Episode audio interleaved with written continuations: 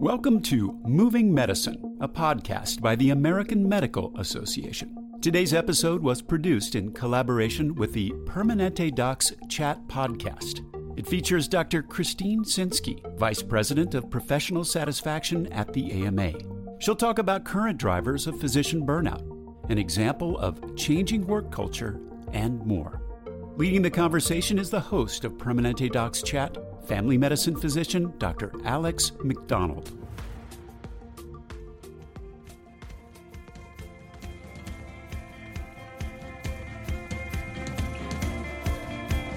Hello, everyone. Welcome to our Permanente Docs chat today. Thank you all for joining. I'm your host, Alex McDonald. I practice family and sports medicine here in Fontana, California, as part of the Southern California Permanente Medical Group.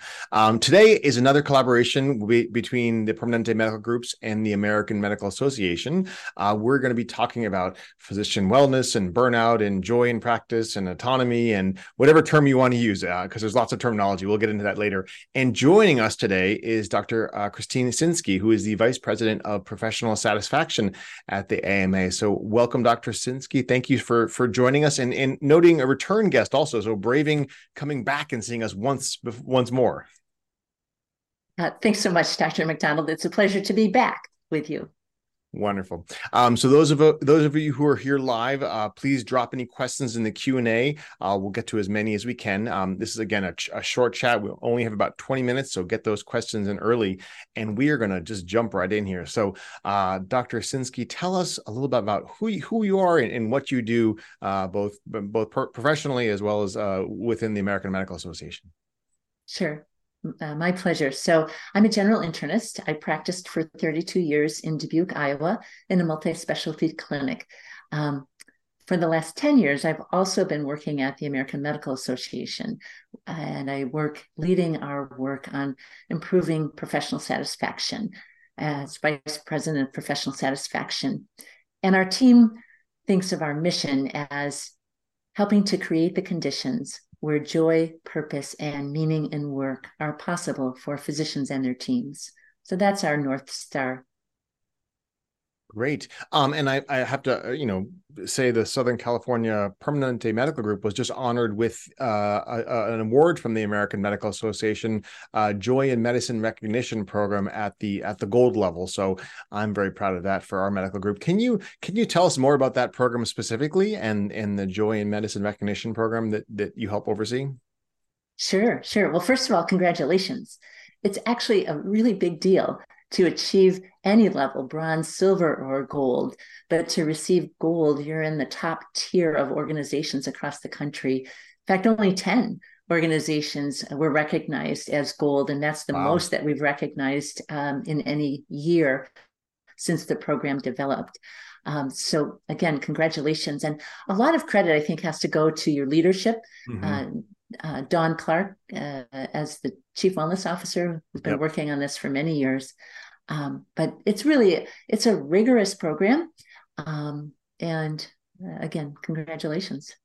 Thanks. No, I mean, I, I, you're absolutely right. Dr. Clark has done so much work there, but it's really been supported, you know, throughout our organization from from top to bottom. And I think being being physician led uh, within within the Southern California Permanente Medical Group has really um, made sure that the physician physician voice is always kind of at the center of of kind of our, our wellness program, if you will. Um, but yeah. then also closely following that is is the patients too, because we are, are here because of patients and really want to make sure we take care of patients. But to do that, we have to take care of ourselves uh, first and foremost. I always I always like using the analogy of, you know, when you're on the airplane and they tell you in case loss of oxygen, you know, got to put your own mask on first before you can put someone else's mask right. on.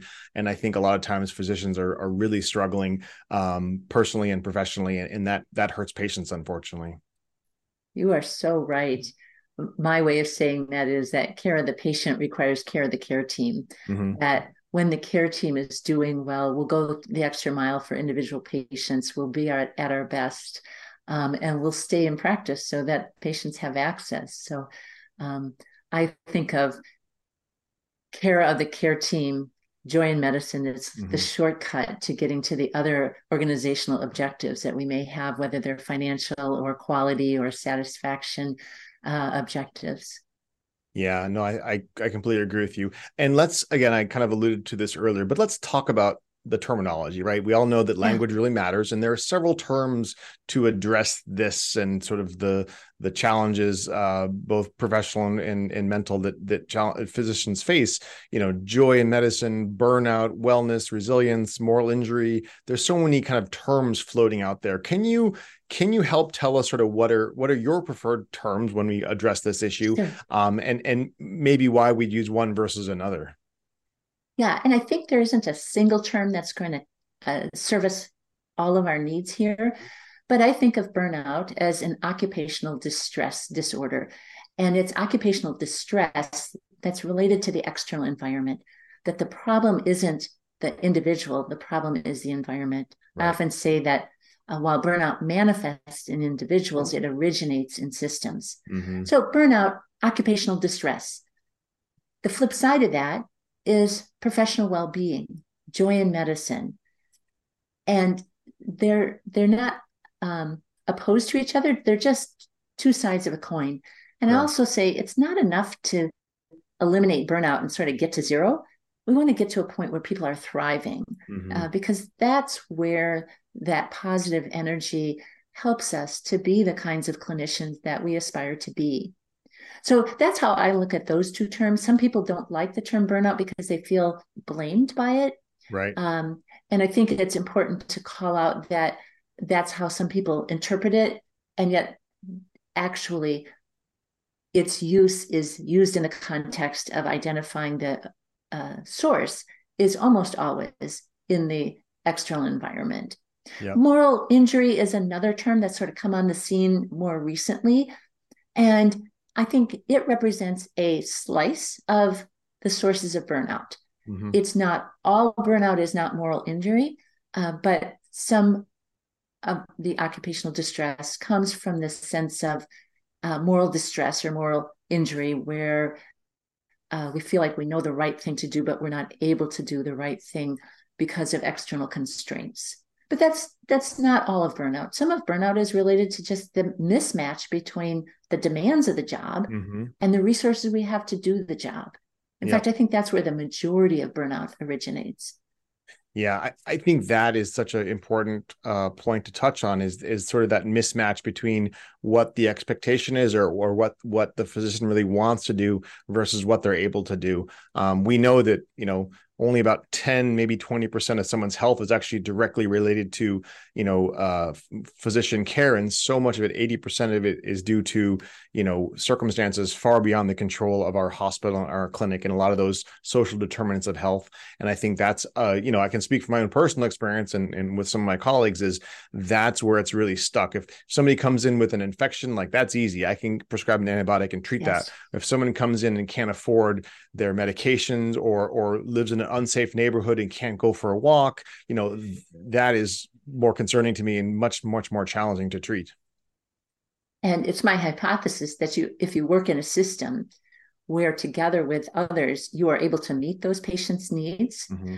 then your feeling of efficacy is greater and your mm-hmm. feeling of professional satisfaction is greater and your burnout is less mm-hmm. and um, and also sort of analogous analogous to that idea about 20% of health is related to what happens in the healthcare system. Right. Uh, 80% is the uh, environment. It's my observation that about 80% of burnout is related to the external environment, and only about 20% is related to individual factors. Uh, I think we can be very confident that our nurses and our physicians and our other healthcare professionals are not deficient in resiliency. Right. We know that uh, from studies uh, that physicians have much higher resilience levels than the general population, and we mm-hmm. can presume that for our colleagues in other professional domains within healthcare. So it's not the person that's broken, um, it's the system generally. Medicine doesn't stand still, and at the AMA, neither do we. AMA members are physicians like you who are shaping the future of medicine. Become a member today and join the movement. Visit ama-assn.org slash moving medicine.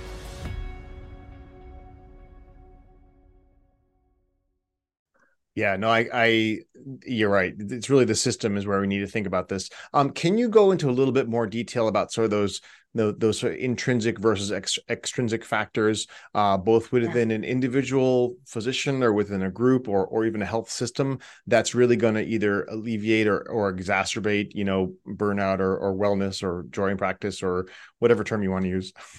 Yeah, yeah, yeah. So, Alex, something that you said made me think of a framework that I really like. So, uh, if you will, let me share that framework with you. It's called Knights, Knaves, and Pawns. And okay. there was a JAMA article with that title a number of years ago. And I like it because I think about what is the, and how is the environment approaching physicians? As knaves not to be trusted. So there's lots mm. and lots of constraints and controls. As pawns to be manipulated. Or as knights to be entrusted in their service and empowered in their service of patients. And we need a balance, I think. It's but we've kind of gone way over and rather than um, seeing physicians as knights that can be empowered to do their mission, seeing nurses in that same light, I think the external environment approaches us so much more as if we're knaves, not mm. to be hmm. trusted, or pawns that we can just manipulate and force through a series of uh, drop down boxes and hard stops and things like that. So that's a framework that for me has always resonated. And, and getting down into the specifics, I think drivers come from the loss of meaning in work uh, and from work overload, and then from a loss of professional autonomy. That so often physicians you know, when you take the highest trained individuals in the organization and you give them almost no control over the day to day of their work lives, uh, that's actually a recipe, I think, for for burnout. So I would put the drivers in in those bigger buckets, and um, would also include then practice efficiency and organizational culture as two domains for the countervailing interventions. Uh, to address those drivers. I, I love that framework of of knaves, pawns, and knights. I actually wrote, wrote it down. I'm going to remember that. Um, and I think it's interesting. You can think about that from a, a from a systems point of view, as you know, a physician who is an employed setting and they're viewed as a knave, a pawn, or a knight from their employer. But I think also from the patient perspective, especially in this day and age, you know, post COVID, there's a lot of lack of trust from just from the general public towards physicians whereas physicians were honestly held on a pedestal for a number of years. Whether that's was appropriate or not you know we could probably have a whole conversation about that. Um, but really you can think that of that framework from both the patient perspective and and kind of those patient demands uh, which are being placed on the physician as well as sort of the the health system demands. Um, so i really like that framework.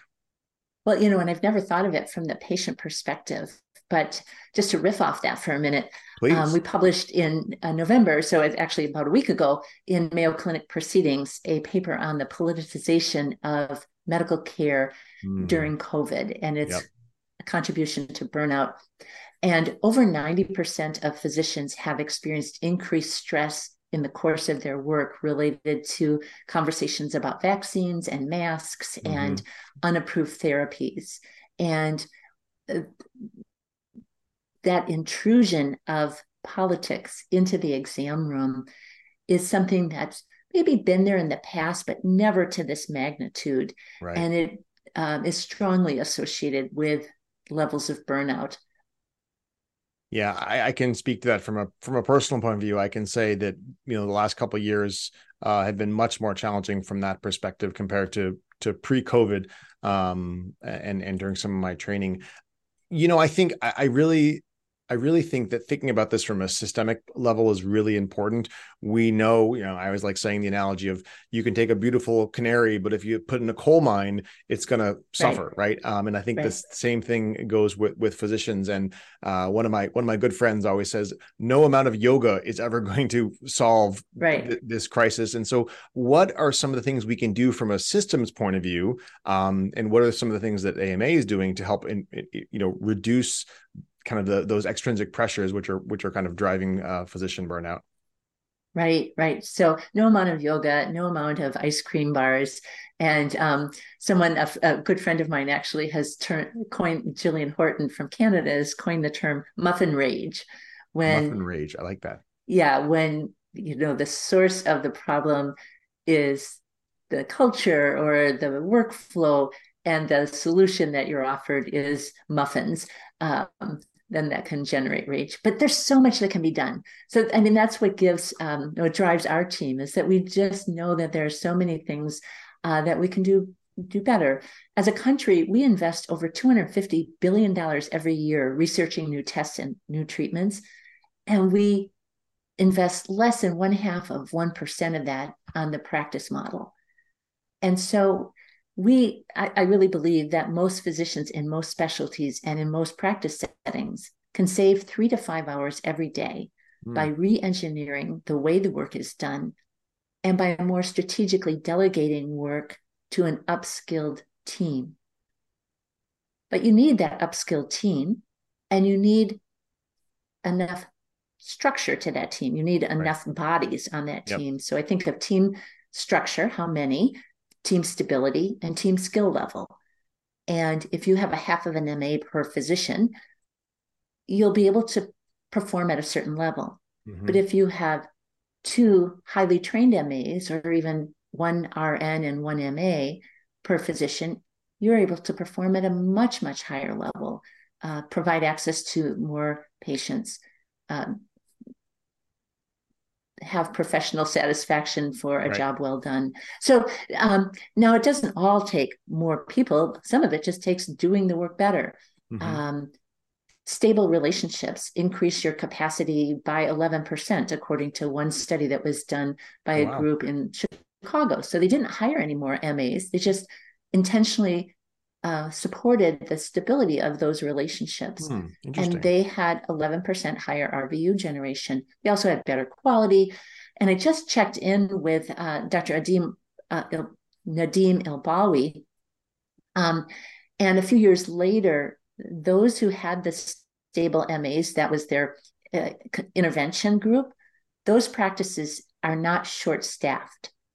They did not lose staff through the pandemic Whereas the rest of the organization, where they weren't in that pilot mm-hmm. with the stability, they had a lot of turnover. Mm-hmm. And I attribute that to that stability of relationship meant that the work was meaningful to the MAs as well as the physicians. Yeah. So um, some of the practice efficiency relates to just having stable teams. Yep. And some of it means get rid of some of the, the work that doesn't need to be done. Um, do 90 plus four on the prescriptions um, do that once a year, all at the same time. That eliminates all that unnecessary work throughout the year. You know, I think that point and that's great to hear that that those studies done regarding that relationship within the medical team in the medical home is is so viable i've sort of intuitively experienced that within my own teams here and obviously you know practicing sports medicine, I always like using my sports analogies. Um, and you know, the physician really needs to sort of be the quarterback of the team, but medicine really is a team sport, and you need everyone doing their job, really talking, working at the top of their license most efficiently. I think for me, when I get kind of questions or messages or things sent to me, which is like, hey can they get my labs done? And their labs are already ordered in the system. Like why are they why is that getting to me? My my back office staff or even you know the call center agent should be able to say yep labs are there. Go go to the lab right? Um, and so yeah. i really like love that idea of the team the team aspect and those relationships within the team. And sometimes just even saying thank you um, as as physicians we tend to get bogged down a lot in our day. And and I always try to make a point of of thanking my LVN thanking my RN who work with me um, and I try to do it in front of other people too um, that really yeah. goes a long way in, in building morale um, and and that relationships um, but that's my own my own style and seems to help help me also with my own professional wellness because I feel like I'm giving some gratitude they're showing me gratitude and it just really builds that sense that we're all working together and we're not sort of stuck on islands by ourselves doing doing this work um, yeah, we had a thing in our practice called the reason I came to work today oh. because. One day uh, a patient had told me she wasn't uh, planning to come back. Uh, she'd been a new patient, and then she realized how kind one of our nurses had been to her, hmm. and she said, and because of that kindness, I decided to come back. She'd seen us as a, an urgent care visit, but domestic violence was uh, uncovered. Mm and um, so I, when the on the return visit, when the patient told me that, I praised our nurse in front of the rest of the team, and what she said was, Well, the patient told me that too. And what I told the patient back was, You are the reason I came to work that day. Mm. And you are the reason I came to work today. And every day I try to find at least one patient encounter that was the reason I came to work today.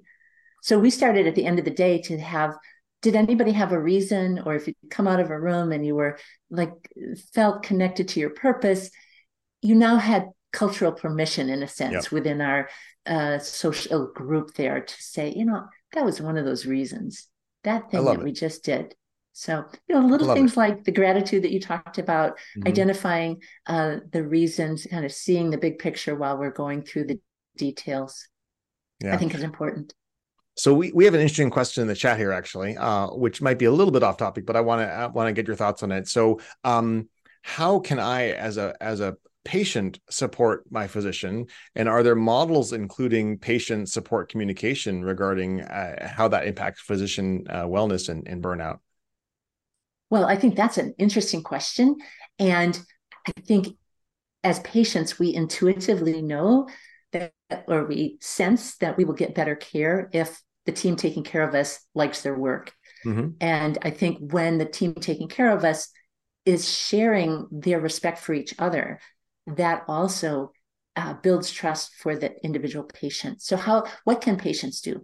First of all, I don't think it's patients' responsibility uh, to take care of us, but mm-hmm. I do think patients can can do things like um, be clear about what they want. If what they want is an appointment and they think the appointment is what they need, I think scheduling that appointment as opposed to going through um, a lot of inbox communication with their physician when what they mm-hmm. really want is an appointment mm-hmm. just saves everybody time.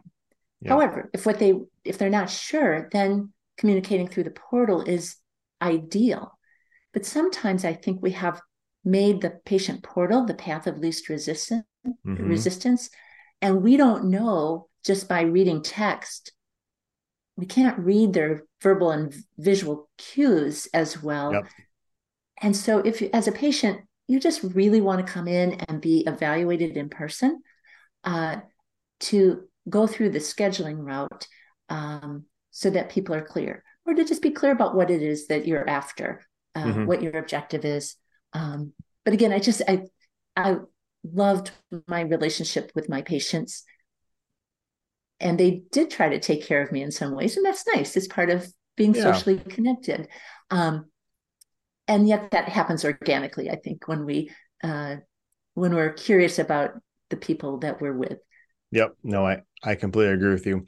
Um, so I, I want to maybe dovetail a little, little, bit on that, and especially coming up with the holiday season, um, and added both personal and family stress to physicians' workloads. Do you have any tips to help uh, doctors kind of stay stay healthy, both physically and mentally, uh, during the the busy holiday season, and also with with winter uh, respiratory illness season around the corner? Any any tips or recommendations? Sure, sure. You know, for me, that brings up the whole idea of unplugging and recharging, mm-hmm. and thinking about have I personally has my work unit, has my larger institution provided ways that systematically allow individuals to unplug and recharge. Mm-hmm. So when I'm on vacation, do I totally unplug?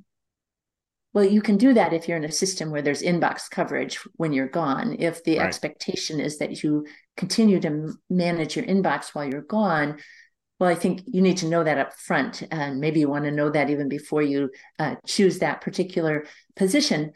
Yeah. Um, but if you do have inbox coverage, then it does take a little bit of self discipline to say, "Hey, wait a minute. To be good for my patients when I come back, I have to real, I have to, I have to build back up. I have to recharge my battery, and I can't do that if I'm constantly thinking and constant, you know, spending two hours of family time uh, on my inbox while I'm away. So that's my biggest thing is if you're on vacation, like be on vacation and be fully present with your friends and family. But I think that organizations have a role in helping um, make sure that that's possible by having that um, built-in coverage. Yep. And I think the other piece here, and what I'm hearing you say basically is make sure you take your vacation, right? Don't try to, you know, work and do holidays and, you know, family at all at the same time and making sure you take that time. Uh, there was an interesting study I was looking at um, a number of months ago, looking at just kind of across organizations um, you know employees were happier and healthier and more productive if they were sort of almost almost forced to take their vacation versus just kind of save it up. Um, sometimes we have a culture where you sort of wear that as a badge of honor to oh, i'm tough i don't have to take vacation. But in fact it actually probably hurts us in the long run not to not to take that vacation on a regular basis or or save it up and take it all at once is probably not the best thing for our own our own mental health. Um, but we can again go on go on a soapbox there for a while. But well um, I, if you don't mind though Please. Um, we have a, a study that's currently under review around vacation and burnout. And what we've learned is that the majority of physicians don't take all the vacation that's allotted to them. Yep. The vast majority of physicians do patient care work while they're on vacation. And that the least burned out physicians are those who do take at least three weeks of vacation a year Mm-hmm. and Mhm. who do um, who don't do work on vacation. So um, I think underlining what you've just uh, said as your hypothesis, at least our Oh, data will support that. So hopefully it'll be in print at some point. I'm good at making things up and speaking from my own experience, but it's always good when there's data to support up what I Sure. what I pontificate about. So uh, this has been wonderful. I really appreciate your time. So last question here: what what makes you most proud to be a physician? You know, I think that our work is so chock full of meaning. Mhm. And so to be invited into the intimate space of a, phys- a patient's life and needs and being able to fully attend to that and listen to that and then to care for that patient over years and years and years and in my case both inpatient and outpatient so when they got sicker and when they got Mhm. better uh, their family members um, staying true to that mission to me uh, that's what uh, gave meaning to my work i guess that's what i'm most proud about as an individual physician Wonderful. Um, well, thank you so much, Dr. Sinsky, for joining us today, sharing your expertise. Uh, we really appreciate your time. well thank you dr mcdonald it was a pleasure to be back with you today Wonderful.